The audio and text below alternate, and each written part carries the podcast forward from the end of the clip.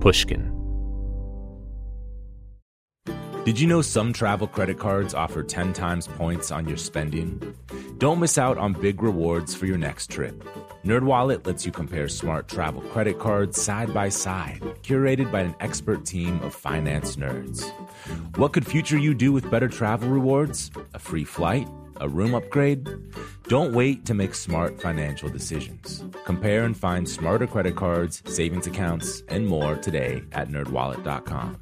Reminder, credit is subject to lender approval and terms apply. NerdWallet, finance smarter. The most innovative companies are going further with T-Mobile for Business. The PGA of America is helping lower scores and elevate fan experiences with AI coaching tools and 5G connected cameras.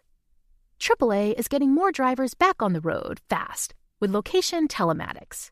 And the Las Vegas Grand Prix is powering race day operations with 5G connectivity, giving fans an experience at the speed they deserve. This is accelerating innovation with T-Mobile for Business. Take your business further at t-mobile.com/now.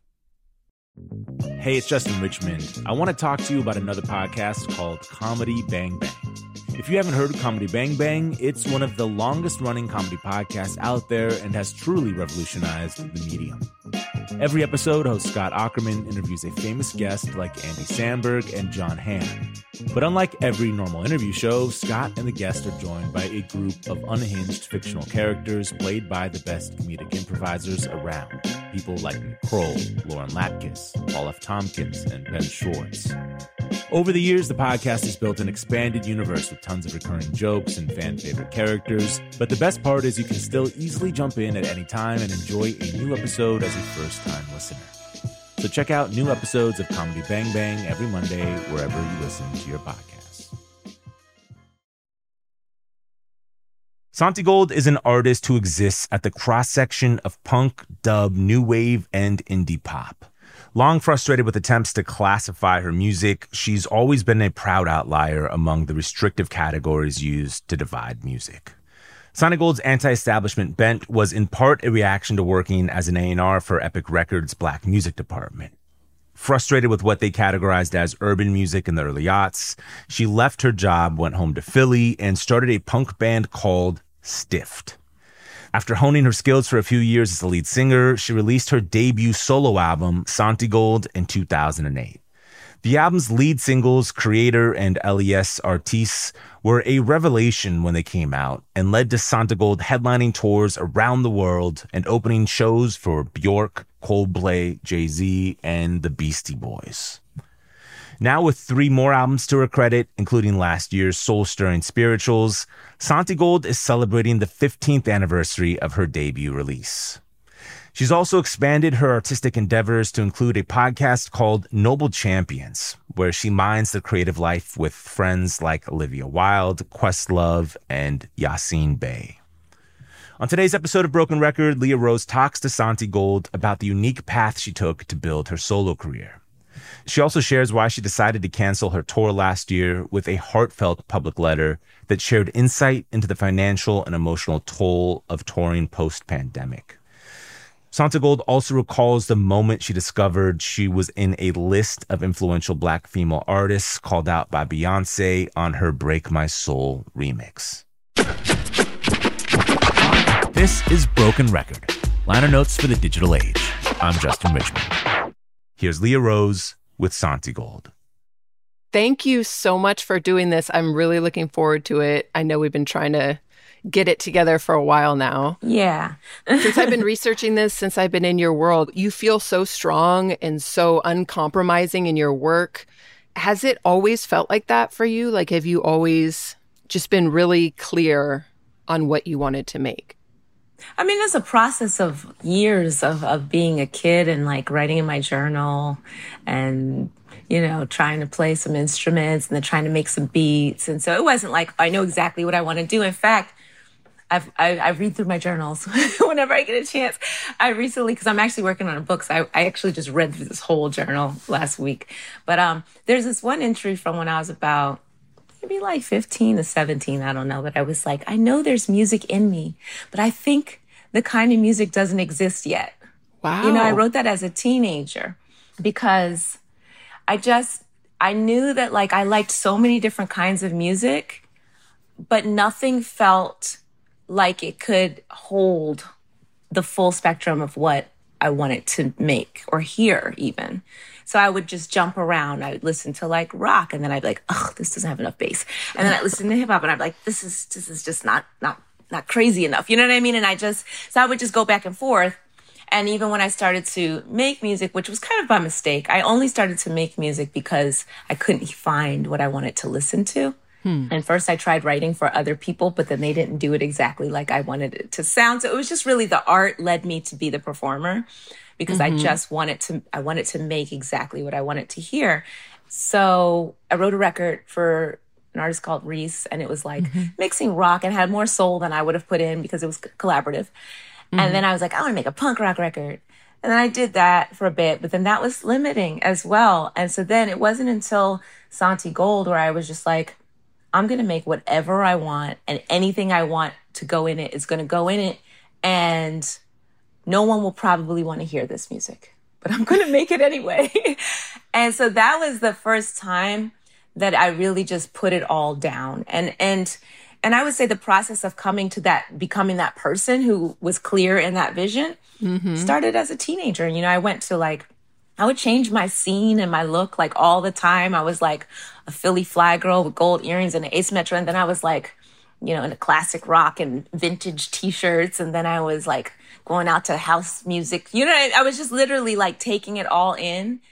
And it wasn't until I went to Quaker school when I was about 15 that I started to understand that I could like hold space for all these things. What was it about the Quaker school that helped you realize that? I think it's several things. I think they gave me a lot of autonomy to be an artist at that school. Like it was like the whole creed was there's that of God in everyone. And so you'd sit in meeting for worship once a week. That was the only religious aspect was sitting in meeting for worship once a week for 45 minutes. And it was in silence. You'd sit in silence unless you were moved to stand up and say something. And the idea was anything that you wanted to stand up and say. It could be anything. Like I had a dream last night and blah, blah, or, you know, it could be anything. But if you felt like you wanted to stand up and say it, the idea was that it was sort of worth reflecting upon by the whole community. It was valid. Mm. Like, and, you know, you call your teachers by their first name. So it was like, oh, my voice is important, you know, and then they had like painting studio. I, I, was a painting sort of major by my senior year, whatever that meant. Like I took senior studio. So you would get to go and paint for like three hours, wow. build whatever size canvas and do whatever you want. And then I got like, I won the art award and I like, you know, I knew by that point I had been to this all girls private school for eight years. And I went to this public school, which was a magnet school, which had all kids from all over the city. And then I went to this school and so I knew a lot of people. I knew a lot of people in the city. I knew all the parties happening and people were like valuing that about me that I could, that I knew about all these different scenes. So I think I started to be like, oh, it's actually cool to sit in the middle of all these different scenes and not have to choose. Mm-hmm. And I never felt like I met anybody else who was doing that until I was about 31, honestly, when I started when I met like Spank Rock, I think when I met Naeem, I was like, this is the first person that actually mirrors me in this way. Do you remember like conversations you had that helped you realize that? No, I don't even think it was a conversational type of thing. It was just like, you know, energetically, I, I am a very intuitive person and I feel people you know and it was like clearly i mean what the music he was doing was amazing the conversation that he has showed so much more depth and perspective just going over his producer XXXchange's house and listening to records i mean i just knew what their influences were and i was like oh this is like me Mm-hmm. And then Naeem became such a support and inspiration for me. So just conversationally, as an artist, it was it was support as an artist who could actually get their head around the whole thing that I was doing. You know, just to have community in that way was yeah. a huge part of me being able to have confidence and strength because everybody needs community. And I think as an artist trying to do something that's kind of going against the grain, it can mm-hmm. feel very isolating and lonely. And in those times, you don't really feel as confident. And so when you have yeah. the community to be like, you're fucking killing it, you know? Like, even if you're not, even if nobody else yeah. knows that you're killing it, to have somebody that's like, you're killing it, it just changes everything. It really you know? does. But it's yeah. funny because some people are motivated by the opposite Like you think of somebody like a Kanye who's like motivated to prove everybody wrong. Oh, I'm that too. I've always been that.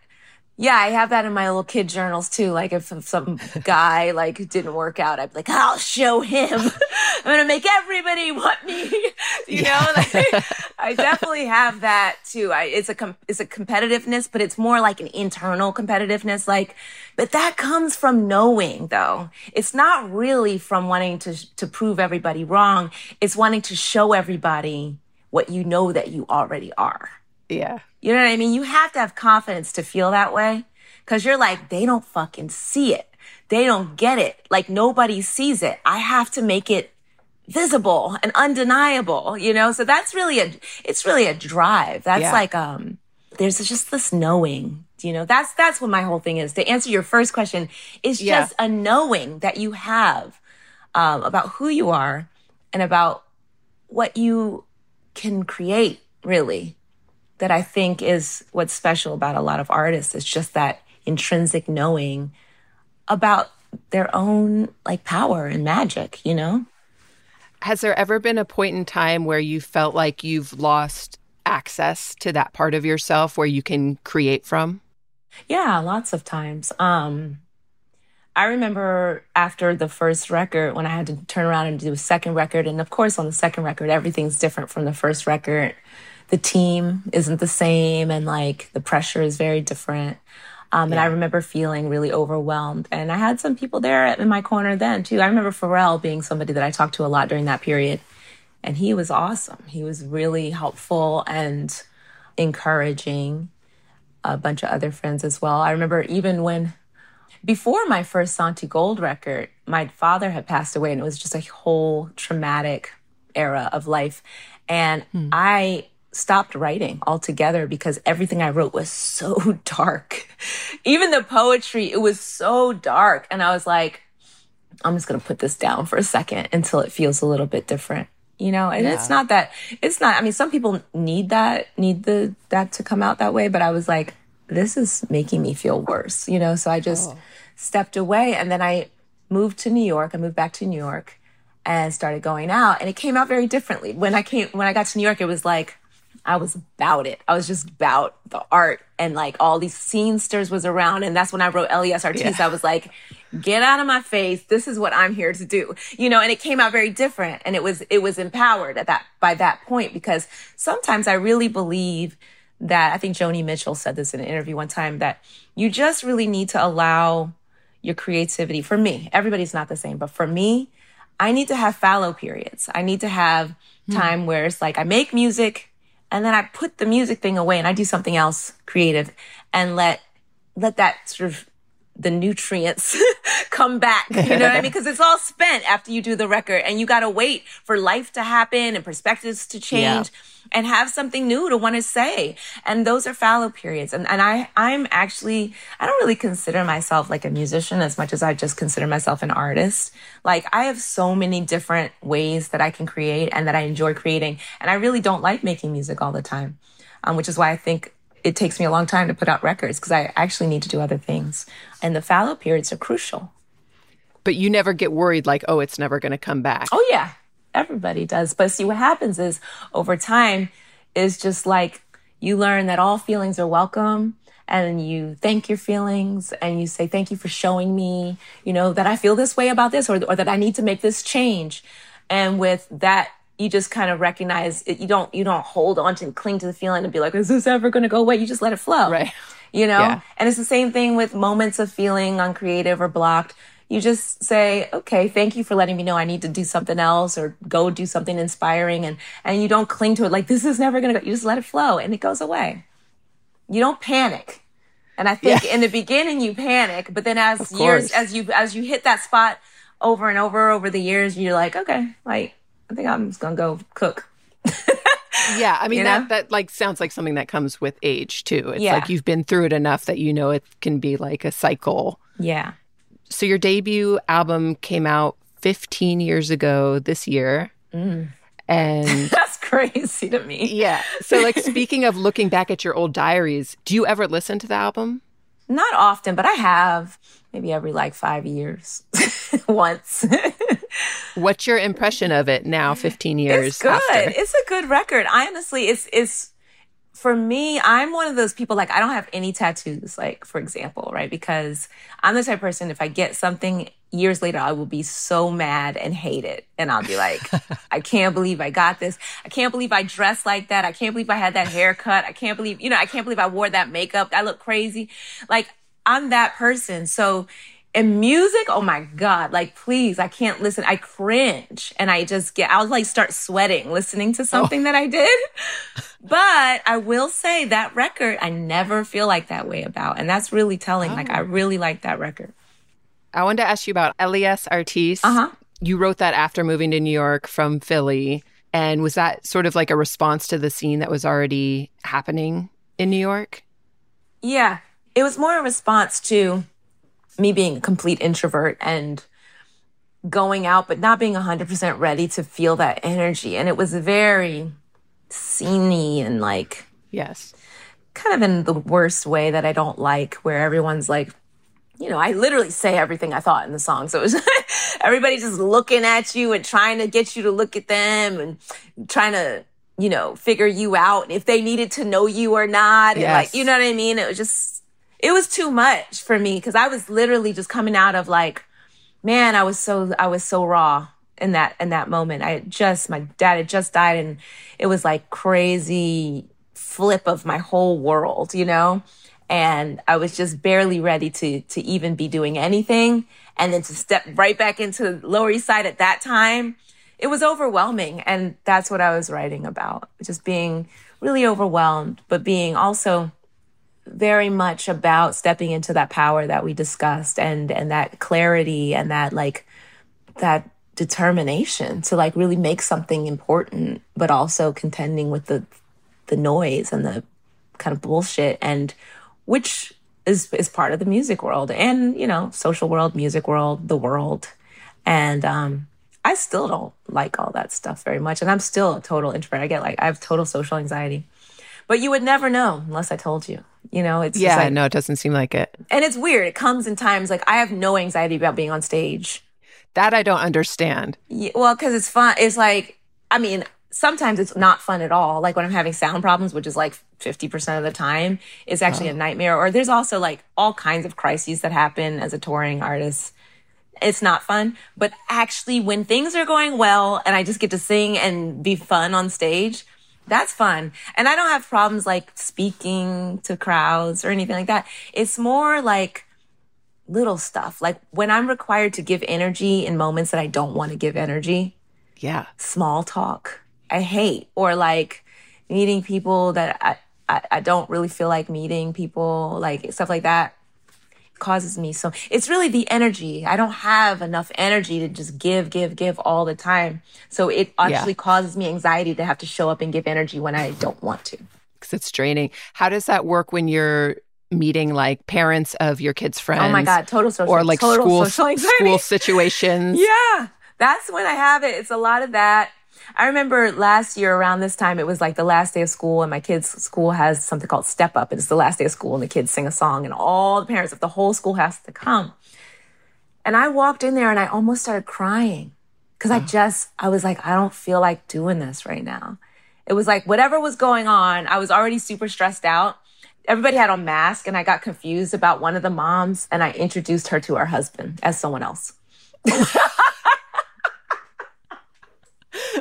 so funny. Like, Fuck this.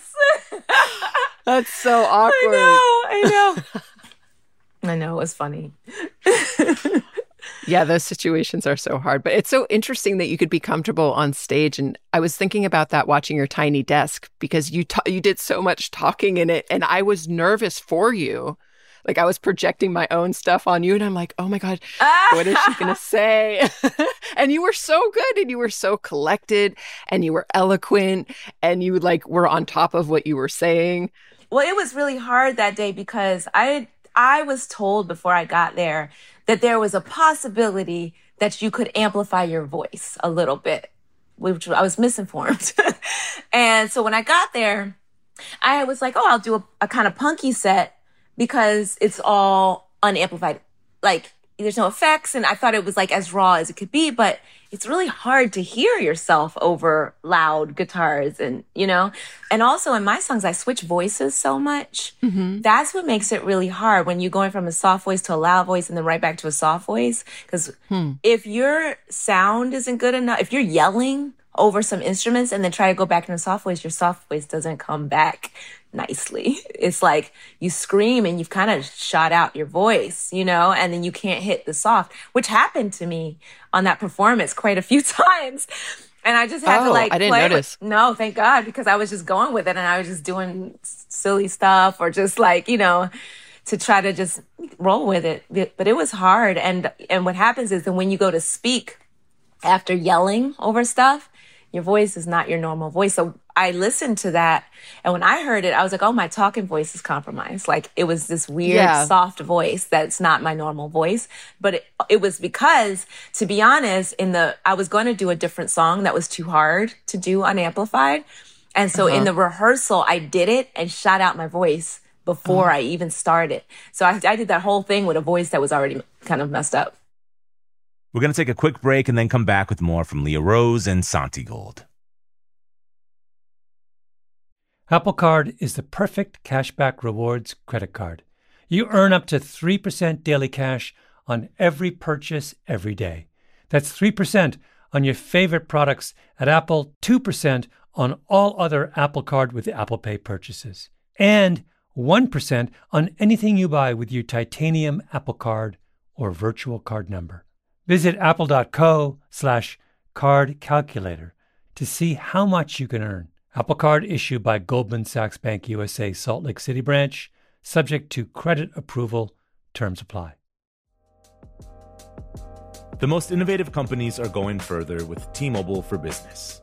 The PGA of America is helping lower scores and elevate fan experiences with AI coaching tools and 5G connected cameras. AAA is getting more drivers back on the road fast with location telematics. And the Las Vegas Grand Prix is powering race day operations with 5G connectivity, giving fans an experience at the speed they deserve. This is accelerating innovation with T-Mobile for Business. Take your business further at t-mobile.com/now. Snagajob is where America goes to hire with the deepest talent pool in hourly hiring. With access to over 6 million active hourly workers, Snagajob is the all in one solution for hiring high quality employees who can cover all your needs on demand, temp to hire, part time, or full time. You name the position warehouse worker, retail associate, grocery store clerk, fitness trainer, baker, stylist, bellhop, podcast producer. Yeah, Snagajob's got a worker for that. With their easy to use platform, you're able to seamlessly post and fill available positions quickly with a dedicated customer support team to provide all the help you need along the way. Kind of nice knowing you have a talent pool like that in your own backyard, right? Snagajob is the partner you need to keep your business running smoothly.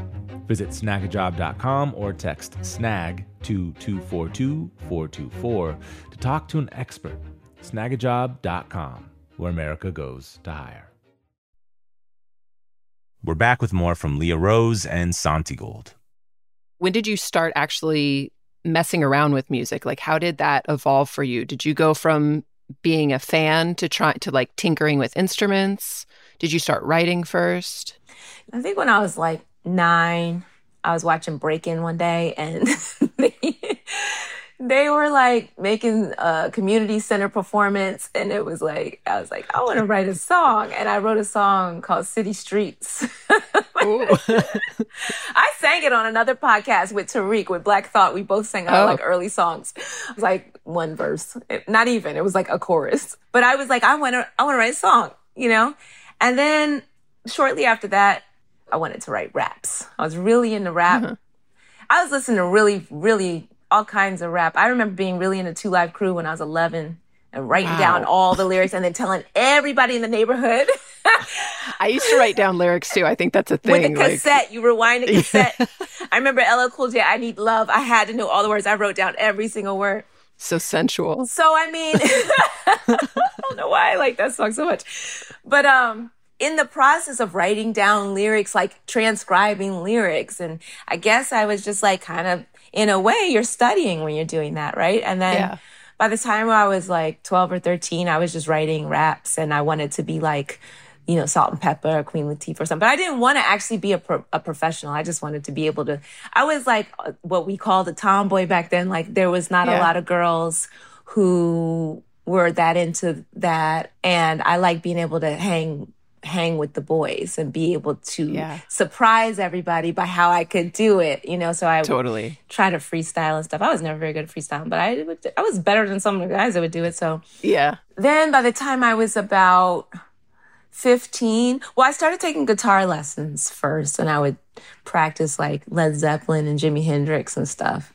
I would never practice though. I would practice a little bit when I was like maybe 14 or 15, but I never, I cannot play any instruments right now. I'm so bad at instruments, but I just will never practice. I'm not a practicer of instruments. Yeah. I'm not a practicer of anything really. Well, that's not true. But I don't practice. I, I just do it often. You see what I'm saying? So it's not like I'm going to sit and practice. I'll just schedule it so that I have to do it often. Just think about it differently. Yeah. But um so I played a little electric guitar. I took that for like maybe 4 years total. I took it in college a little while. I played hand drums in college. I, I studied traditional um Ghanaian drumming and Haitian wow. and a little Cuban. And I actually gave hand drumming lessons in college. Wow. And that definitely informed my sense of like rhythm and syncopation and stuff like that. Yeah. And then as I got older, I got into, I, I chose bass over guitar. Now, not to say that I can really play bass, but bass is just easier for me. And I write on instruments though. That's the thing. I can pick up, you know, obviously a keyboard. I can write on guitar. I can write on bass and I can write drum parts. I can write horn parts. You know what I mean? I could just, I write wow. in my head. I'll wake up with a whole bass line that I can't play and be like, I'll just sing it and be like, play this, you know? And how do you know it's original and it's not something that's like stored in your subconscious? Sometimes I don't. Sometimes I have to ask a whole lot of people, have you heard this before? I remember when I did the song with the Beastie Boys, uh, Don't Play No Game, I swore that was an original. I was like, nobody's heard this before. Nobody's heard. And everyone's like, no. But sometimes it's just so weird. The place that things come from for me, honestly, a lot of things come in between being awake and asleep. That's where a lot of my hmm. ideas come. I get a lot of visions. I've had prophetic dreams, but a lot That's of my so creative cool. stuff comes during between sleep and waking. So do you keep a journal by like on your bedside table? I don't really t- keep a journal anymore. It was like for about 10 or 15 years, like probably from about 15 to 25 that I really kept a journal. And then um, I think when my life got really busy and I was doing a lot of writing for a career, I stopped. Um, and I, I miss it, but there's no way now I could keep a journal. But what I do, I mean, I have so much creative writing in my life now that I think that if you listen to any of my albums, they are a journal of mm-hmm. exactly what I was going through.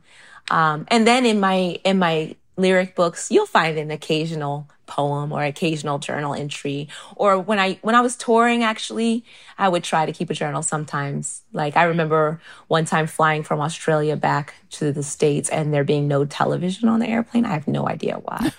but I, I, I journaled for like 12 hours. I wrote down my entire trip. You know what I mean? Like, so I'll do it in odd moments, but I don't but if there's something that that hits and I know I need to write it down, like I, I will I will find a book and write it down. Mm-hmm. Yeah, it sounds like it's really important. It's like a common thread throughout your life. Yeah, it is. It is. And also just going back and reading some of my journals from when I was little, it just it, it's interesting on how it helps form the way that I think about things or the way that I talk about things or the way I kind of mull over ideas. And I'm so detailed and like it's great that I could talk to myself in that way, you know? Yeah. So when you were starting to get into music and starting, you know, like taking your guitar lessons, were your parents supportive of that? Yeah, they didn't care much about my guitar lessons. And actually, they helped me. Like, I, I got an SP 1200 when I was about 15, and they let me get that. And they, my dad was super into music. Like he's the one who got me into music. He had the best music collection and encouraged us to collect music very early. My sister had an amazing record collection by the time she was 14, which was great because it's, my dad had like every black music ever made and from like, whether it's Jamaican, African, American, like he had everything. But then my sister took it further and she had like rock and punk and Fun Boy 3 and Suzanne Vega and like, you know, just like weird stuff that my dad never would have listened to, the Smiths and, you know, stuff like that. So I got all this amazing music education before I was even 11 years old. And then my and that's sister, your older sister? Yeah, she's like three years older than me. And she was oh, going to Bad Brain shows when I was 12 and coming back dripping. And I was like, who are they? You know, Oh, like wow. what, you know, what is this? And I listen. And so I just, they really taught me about music. And my dad took us to see shows. Like he took me to see James Brown. I was too young. I don't even remember. Oh. But I just, Wow. I know the story that I said, Dad, what's wrong with his leg? And he said, Oh, he got soul. I know that. Like, that's a story. That's the only, that's a two line story. Um, but I went to see Fela Kuti with him when I was seven. I, he took me to see Nina Simone. Wow. And so that exposure, and he used to take us to record stores every Saturday and we could choose a record. He taught me to buy music and to, to study music, kind of, you know? And so he was always supportive until, well, and also he was good friends with Kenny Gamble from Gamble and Huff Okay. from Philly Yeah. Sound. And so I interned with Kenny when I was 16 and, you know, got to know Kenny. And then my dad's like, my dad would have never encouraged me to be a singer because I remember one time I was like, Dad, and I never wanted to be a singer. I had a solo when I was 15. It was a disaster. And I, it was a disaster to me. My mom recently told me that it wasn't a disaster. Like last week, she told me it wasn't a disaster. But after the show, they said, How did you get the solo? That's all they said to me. Like a school show, like a like a talent show type thing? No, it was something I did not sign up for. It was I was in the chorus class uh-huh. and he picked me for the solo and I was so upset about it because I didn't want the solo. and I was too nervous to sing in front of people Yeah. and I was like shaking and hiding behind my, the the oh. page. And so it was traumatic. And I was like, I never ever want to sing in front of people again. And then like, Wow. and then because I was so nervous, the feedback was like, oh, that poor girl. Or like, or like, how did you get the solo? And I was like, fuck, I'm never singing again. So that's what I was carrying with me into my music career. And I was like, I think I want to own a record company. And so I started interning at Sony and, and then my dad was like, Hey, why don't you be a songwriter like Kenny? And I was like, yeah, maybe. And so I started working at Epic Records actually after my junior year in college, but I, I finished early and graduated early and I was working at Epic and I signed Res to an to a demo deal. So I was like an A&R assistant and I signed her to, to a demo deal and I was trying That to find That seems like a big deal for like an A&R assistant. it was. It was. And I was trying to find producers to make music that I wanted to be totally different than anything out there. And I couldn't really find the right team. So I started writing the songs myself. And that's what happened. And the head of the department who I was really close with, he was just like, that's kind of a red flag that you're writing songs yourself. and I was Really? like, yeah. But then he heard them and he was like, actually, they're good. Does she want to be in Groove Theory? Like, totally didn't really get that I was trying to do something completely different. I didn't want her to be in some like R&B group. And so I, we left, I left there. By that time, I didn't want to work there because everything coming, I was in the black music department. Black music is a very specific set of, you know, traits and none of, none of which I was into. And I mean, I was into, but I want to do something that pushed and that didn't fit. And Yeah. so I was like, let's leave here. And I ended up executive producing and writing that record and signing her to MCA. So those were the first That's songs so cool. that I wrote. I feel like if that's all you did in your career, that would be a big deal. It was a big deal, and it was early too. I was like, you know, 21 or something like that. By the time when I started that, and it was a crash course in a lot of things, like dealing with the I'm music sure, industry yeah. and Oh yeah. all kinds of stuff. so at that point, you still didn't know you wanted to be an artist. No, I didn't. I didn't want to be an artist. I knew I didn't want to be an artist. When I had to show her how to sing a harmony or something, I would sing it so bad. And Doc McKinney, who um, he's he actually produced like The Weeknd and stuff. He was the he produced Esthero back then, which is how I found him. And then he ended up doing The Weeknd now. But he used to be like, Santi, can you just sing it for real? Cause like he, I mean, everybody had kind of already glimpsed that I could actually carry a tune and that I was Yeah. doing it so bad for no reason. And he'd be like, can you just, can you just sing it? like the way that it goes so she can and so I would and every and so then after that I was like, well, I really didn't it didn't come out how I, it was in my head. So I was like, I'm going to go start this punk band and I'm going to sing, but I'm never going to perform ever. That was the, that was the next stage. I was like, I don't want to stand in people and in front of people and sing. How did you make that change? Because now you said you have no reservations about standing up in front of a crowd and performing. Well, I did my first show in Philly and I only invited my friends. So it was a loving environment. I had um, a reverb pedal that I put my microphone through oh, and I was cranking perfect. it, cranking it. So you couldn't really hear what I was doing. I put all these effects on it and I was so goofy. And like we videotaped it and it was like really fun, really fun. And so because it was so much fun, I was like, I would do this again. So I started this night called The Clap. Now I had moved to Philly. When I wrote the Res record, I was in New York and there was a lot of attention around that record and even starting to get attention mm-hmm. around me as a songwriter. So I moved to Philly to start this band away from anybody who knew me as that and sort of hid out in Philly while I figured out how to sing and write songs for myself. But I started a wow. night called The Clap with Rich Nichols, who managed The Roots. Yeah. And it was like a band night. And um, we had all kinds of people come through. Even like My Chemical Romance, I think, did some of their earliest shows. Cool. And so we would just play every week at, at this place called The Fire in Philly. And I kind of got over it. I learned how to use my voice as like do all kinds of fun stuff with my voice and um, so that I wasn't embarrassed about singing anymore. And I, I will say to this day, performing in my band Stiffed, the punk stuff was the most freeing and fun performances I've ever done in my life.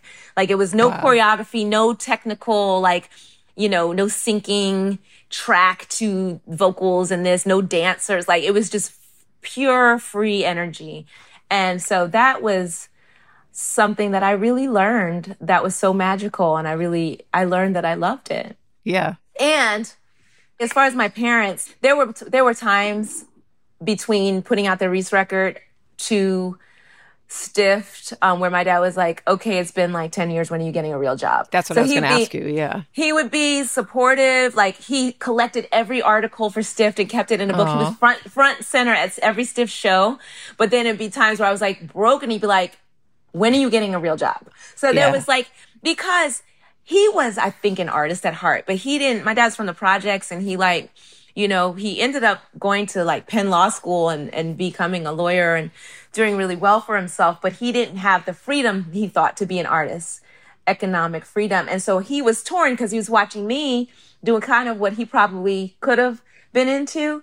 But then he also had that part there was like, I'm not going to pay your bills. Like, you got to pay your bills. Like, you don't get to do this. So, and then he passed away before, before Santigold. So, oh. I know, but my mom didn't, and my mom, I think, is kind of just like fascinated, you know. Oh, just tell like, me, tell me more. I just, I just, I mean, she doesn't say that much about it, but you can tell she's very proud, and she's, oh. you know, she's kind of, she never came to the shows like my dad. That was his thing. My mom came to some. My mom came to some shows, you know. Is it like a personality type difference, like less creative? Yeah, she's not as creative. She's a she's a psychiatrist. I've been interviewing her because I'm actually writing a, a, memoir that goes back four generations of women in my family to my great grandmother. Wow. So I've been interviewing my mom a lot. And we actually just had a conversation that she used to be a musician and in the marching band and she could read music. And so oh. she actually was into music. But we've always been like, oh, mom's not that into music because she didn't have a record collection. But she's yeah. like, well, dad had the records that I liked. You know what I mean? so she is into music, but it's just very different. You know, she's not like front and center at your show. Has she given you any helpful advice from like a psychiatrist perspective about your career? No. My mom No. Everyone's like, what's it like to have a psychiatrist? Yeah, mom? what is it like? It's like having a country mom from Mississippi who is your mom and totally not a psychiatrist. you know, I mean, my mom is smart. You know, I'm not saying that. Like, she's very smart. And, but I don't know, just it did not apply to her kids at all. Like, she doesn't analyze you. No, but I think psychiatry is, is for her and her practice is very different from psychology. So she did a lot of work, especially later in her career. She did a lot of like community facing things. Like she worked in mm-hmm. prisons for a couple of years, not a couple, for several years. She worked in like community health centers and really was dealing with like people with severe mental illness and medication and stuff like that too. Wow. So there wasn't that much of that happening with me from my mom. you know? That's a heavy job, Yeah. though, to come home and have Yeah. to also be a parent. Well, even crazier, my mom went to medical school after she had three kids. Wow. When I was in first grade, my mom started medical school. So she did four years of medical school and four years of residency while raising three children. Oh my God. Yeah, it was it was a lot for sure. It's interesting that your mom had three and you have three. I know, and I kind of wanted three too, but um, I didn't think I was going to have three because I had kids pretty late. But then I had twins, and it was kind What of is like, twins like? woo! I don't know, man. it's kind of like being in a blender. It's like- I've just been thinking about for like a lot of us, like when we were kids, like we were just left alone so much more. And you say, you know, your your mom had three kids. She was in in medical school, and there's something to be said about that because you become so much more self reliant. yeah, it's something great about making your kids figure things out on their own Yeah, and do things for themselves. yeah, where I'm so glad that that I had the experiences of like having to figure things out because I did. I did figure them out and I'm mm-hmm. very capable now. And I think when yeah. I think the way that we parent now or that, you know, the it's sort of it's like trying to make everything so nice and smooth and easy, but like adversity really does build character. We have to take one last quick break, and then we'll come back with more from Leah Rose and Santigold. As listeners to this show, you probably consider yourself pretty smart. But how smart is your wallet? When you're looking to upgrade your wallet, it's time to turn to NerdWallet. Their expert team of nerds has the financial smarts to help you find the right financial products for you. Before NerdWallet, you might have paid for vacations with whatever was in your wallet, but you could have been missing out on miles you didn't even know you were leaving on the table. Now you can get a new card with more miles and more upgrades. What could future you do with more travel rewards? A hotel upgrade? Lounge access? Wherever you go next, make it happen a smarter travel card. Don't wait to make smart financial decisions. Compare and find smarter credit cards, savings accounts, and more today at nerdwallet.com. Nerdwallet. Finance smarter. As with all cards, credit is subject to lender approval and terms apply. The most innovative companies are going further with T-Mobile for Business. The PGA of America is helping lower scores and elevate fan experiences with AI coaching tools and 5G connected cameras. AAA is getting more drivers back on the road fast with location telematics. And the Las Vegas Grand Prix is powering race day operations with 5G connectivity, giving fans an experience at the speed they deserve. This is accelerating innovation with T-Mobile for Business. Take your business further at tmobile.com slash now.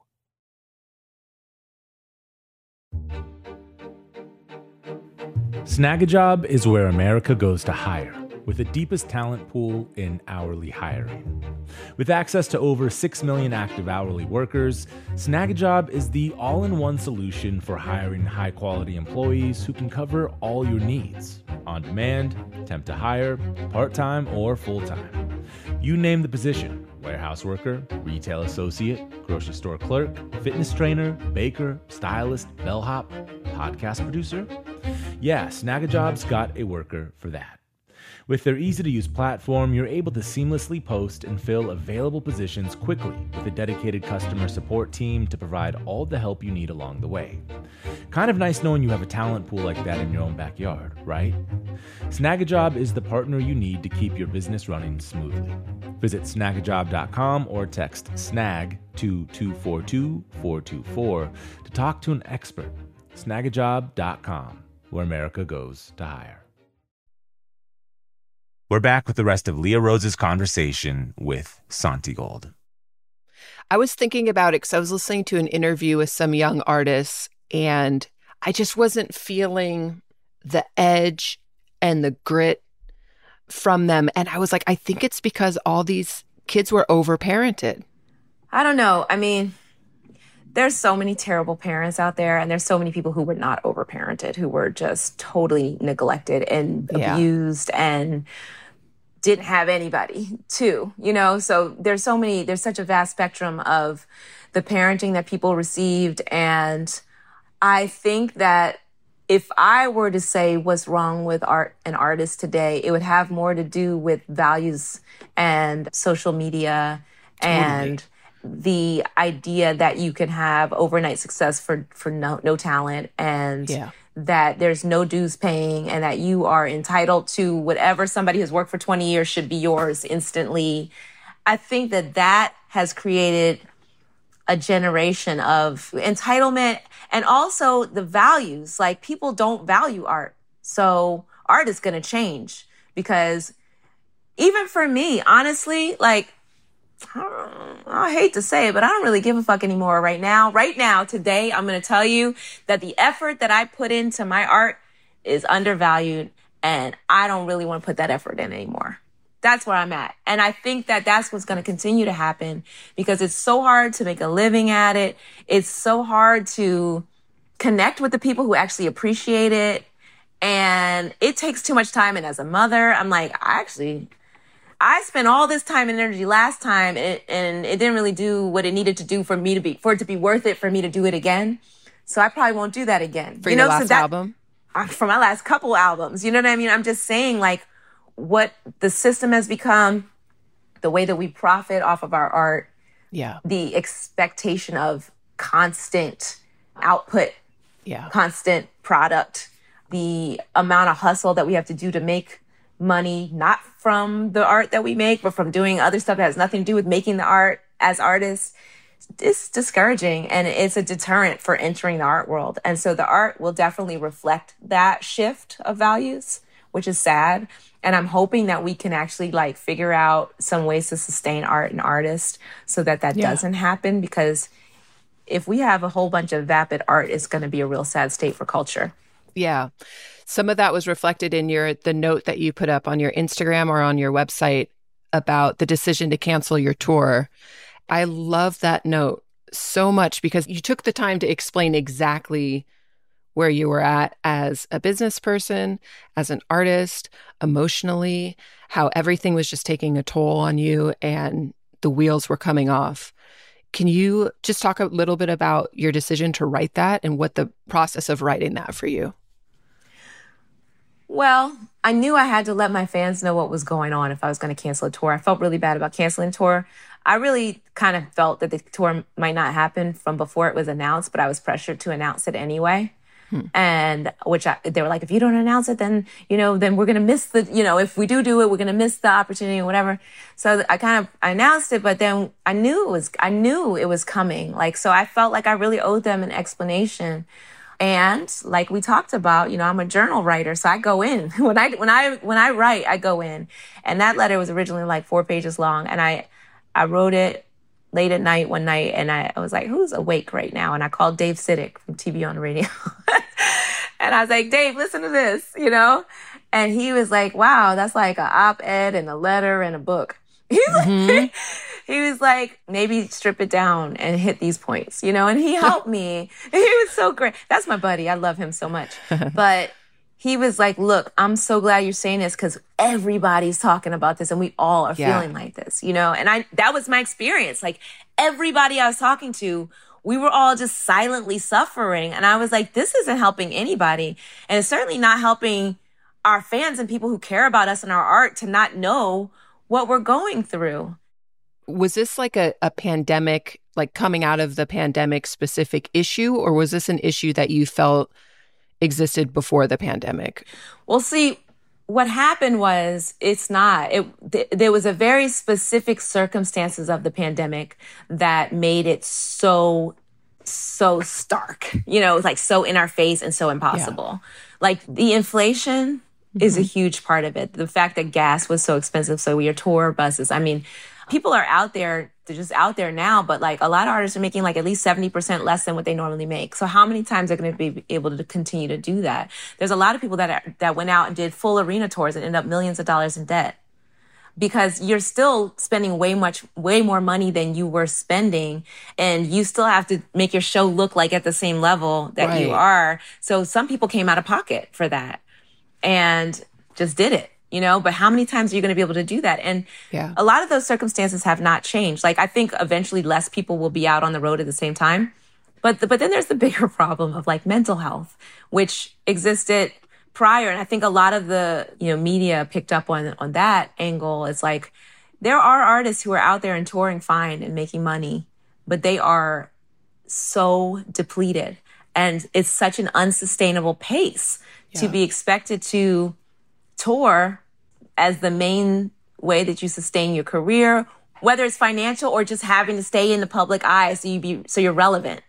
Either yeah. way, it's too much to have to like put out music constantly and be on the road constantly. Like that was never the model. Like when I was growing up, people put out records about every four years and they sold their records and they made their money and they could tour or not tour, but they, you know, they did, but they didn't have to spend so much time on the road.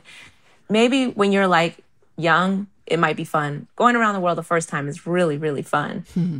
Going around the world when you have three kids and have to leave your family and you've been there before and you're doing psh, above five shows a week, it's like, that's not fun.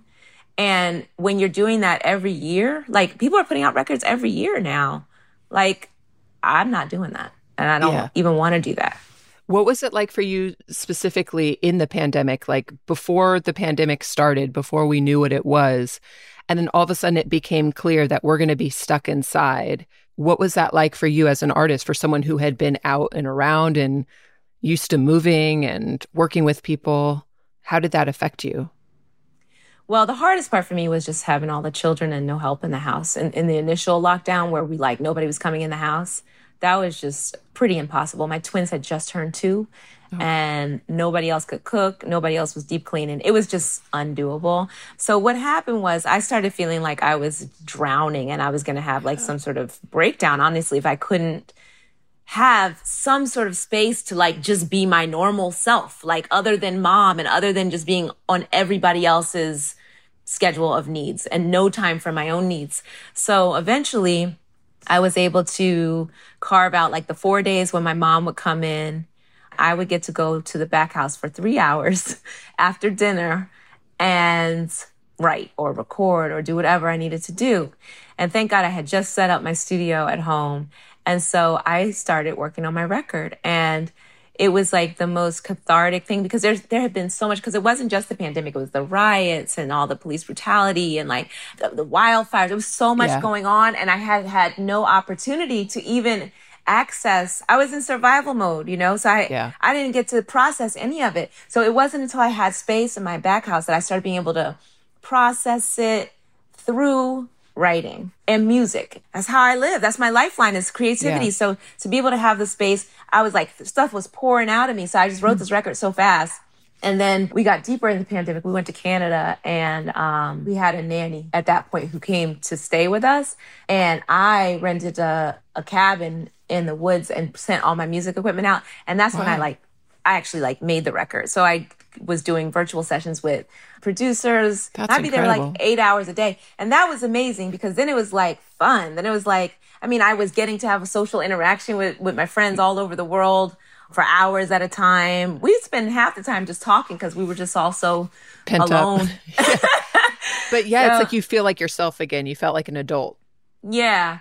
And also just be creative. But then also mm-hmm. the wonderful thing about the pandemic was that I ended up for years, I felt like I was on this hamster wheel of, you know, albums and touring and trying to have kids in between and, you know, and I got to kind of step off and start some ideas that I've been wanting to do for years.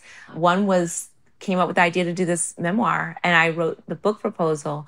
Another was I came up with the idea for a movie that I wanted to do, which I've just finished the first draft of that and wow. that'll have an album to go with it. And so I got to take the time to, to start all these other things that once I started them, even once the, you know, once things were back going, I just like was like, I'm going to finish these things that I started. So it was actually an opportunity to be creative in many different ways that I hadn't had the time to, to start.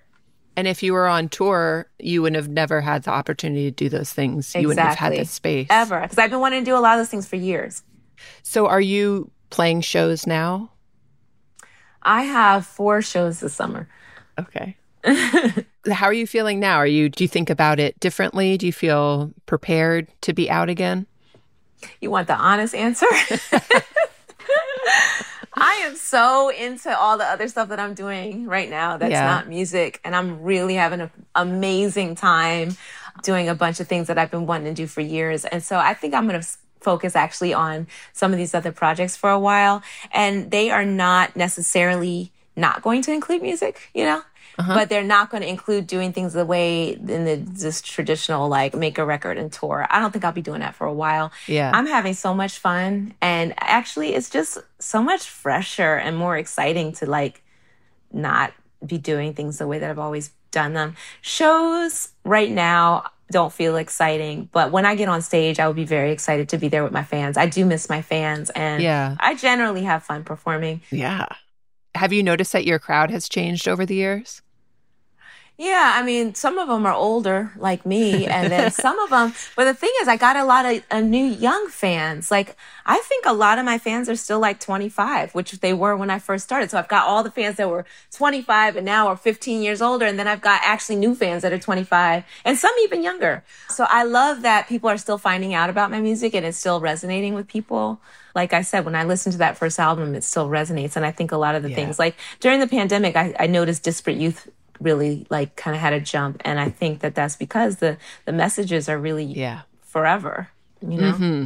i'm curious where you are now. Like what is your relationship to success and to ambition? Mm-hmm. and how has that changed over just the arc of your career from when you first released the album your debut album till now? Like how do you think you think differently about success at this point I think I'm really like coming into a new space and my understanding of a lot of things. I don't know, FOMO just completely disappeared out of my Great. my realm. And that used to be a big thing, especially with social media. Like that whole yeah. thing about like always needing to be there and be in the scene or should I have done this or should I totally. not have done this? That I don't really see that anymore. My idea of success is balance and and and to be able to be creative in a way that brings me joy and fulfillment and peace and continuing to evolve personally. I want to be able to make things that are inspiring and that change people's perspectives of themselves and the world. And that's what makes me feel successful is when I can do that. And also now that I'm like responsible for a bunch of people to yeah. be able to support them and myself in doing that. Yeah. I think, you know, at one point though, I probably would have said that I want as many people as possible to know my music. Mm-hmm. But I just want the people who are ready to know my music to know my music. Mm-hmm. Do you feel like I know you said that you set out to make music that sounded like nothing that was already out there and you had it you heard it in your mind. Do you feel like you've been able to achieve that? Yeah. Yeah, definitely. I read somewhere yesterday that there's like less than 1% of producers are black women. And I was like, that's so messed up. But I think that part of my journey in being able to get down what I hear in my head is actually just to become a producer and mm-hmm. be able to direct the musicians and producers that I work with to, to to make a sound that's very specific to to what I want it to be. And it's been a skill set that I've I've learned over the years and to be able to make that happen and I think it's man I guess it's rare but I wish more women would would do it because it, it really I think would make a big difference into how women are portrayed in in music and mm-hmm. and give a lot more power to women in in creating unique voices and sounds. Yeah. How was it for you when you heard the the Break My Soul remix? And Beyonce shouted you out? I think other people had a bigger reaction than I did. but it was cool. I was um, very far away from everything. I was in Jamaica and when I was I was sitting out like on this thing over the ocean and my phone just oh. happened to be with me and it was like bing bing bing and I was like, "Ah, oh, it's ruining my moment on the on the ocean." But then everyone started saying, I was like, "What are they talking about?" I had no idea what they were talking about. And then somebody sent it to me and I was like, "Oh, that's cool." it felt good to be acknowledged in that way because I do think, like I said, I definitely know that I have been a pioneer in a yeah. lot of ways. And I know that I've influenced a lot of artists. But unfortunately, artists don't always say who has influenced them or they just, you know, and it was nice that she actually said that. And also the, the company and the names that she included. Yeah. That felt really special. So I was really grateful that she did that. And I, not just for myself, but for some of the other artists that mm-hmm. she mentioned that I know people didn't know of, you know, like Rosetta Tharpe. I mean, uh, like, I know a lot of those people were like, who? And it's like, that's good that she used her platform to bring attention to these yeah. women. So, yeah, that's great. Well, thank you so much for doing this. This was fun. Thank you. It was fun. Thanks to Santigold for sharing her artistic vision with us. You can hear all of our favorite Santigold songs on a playlist at brokenrecordpodcast.com. You can subscribe to our YouTube channel at youtube.com slash broken record podcast, where you can find all of our new episodes. Broken Record is produced with help from Leah Rose, Jason Gambrell, Ben Tolliday, Nisha Venkat, Jordan McMillan, and Eric Sandler. Our editor is Sophie Crane. Broken Record is a production of Pushkin Industries. If you love this show and others from Pushkin, consider subscribing to Pushkin Plus.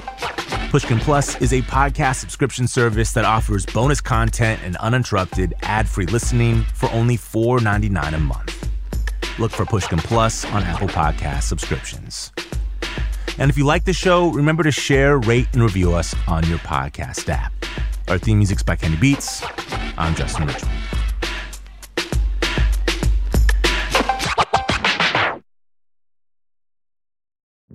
Hey, it's Justin Richmond. I want to talk to you about another podcast called Comedy Bang Bang.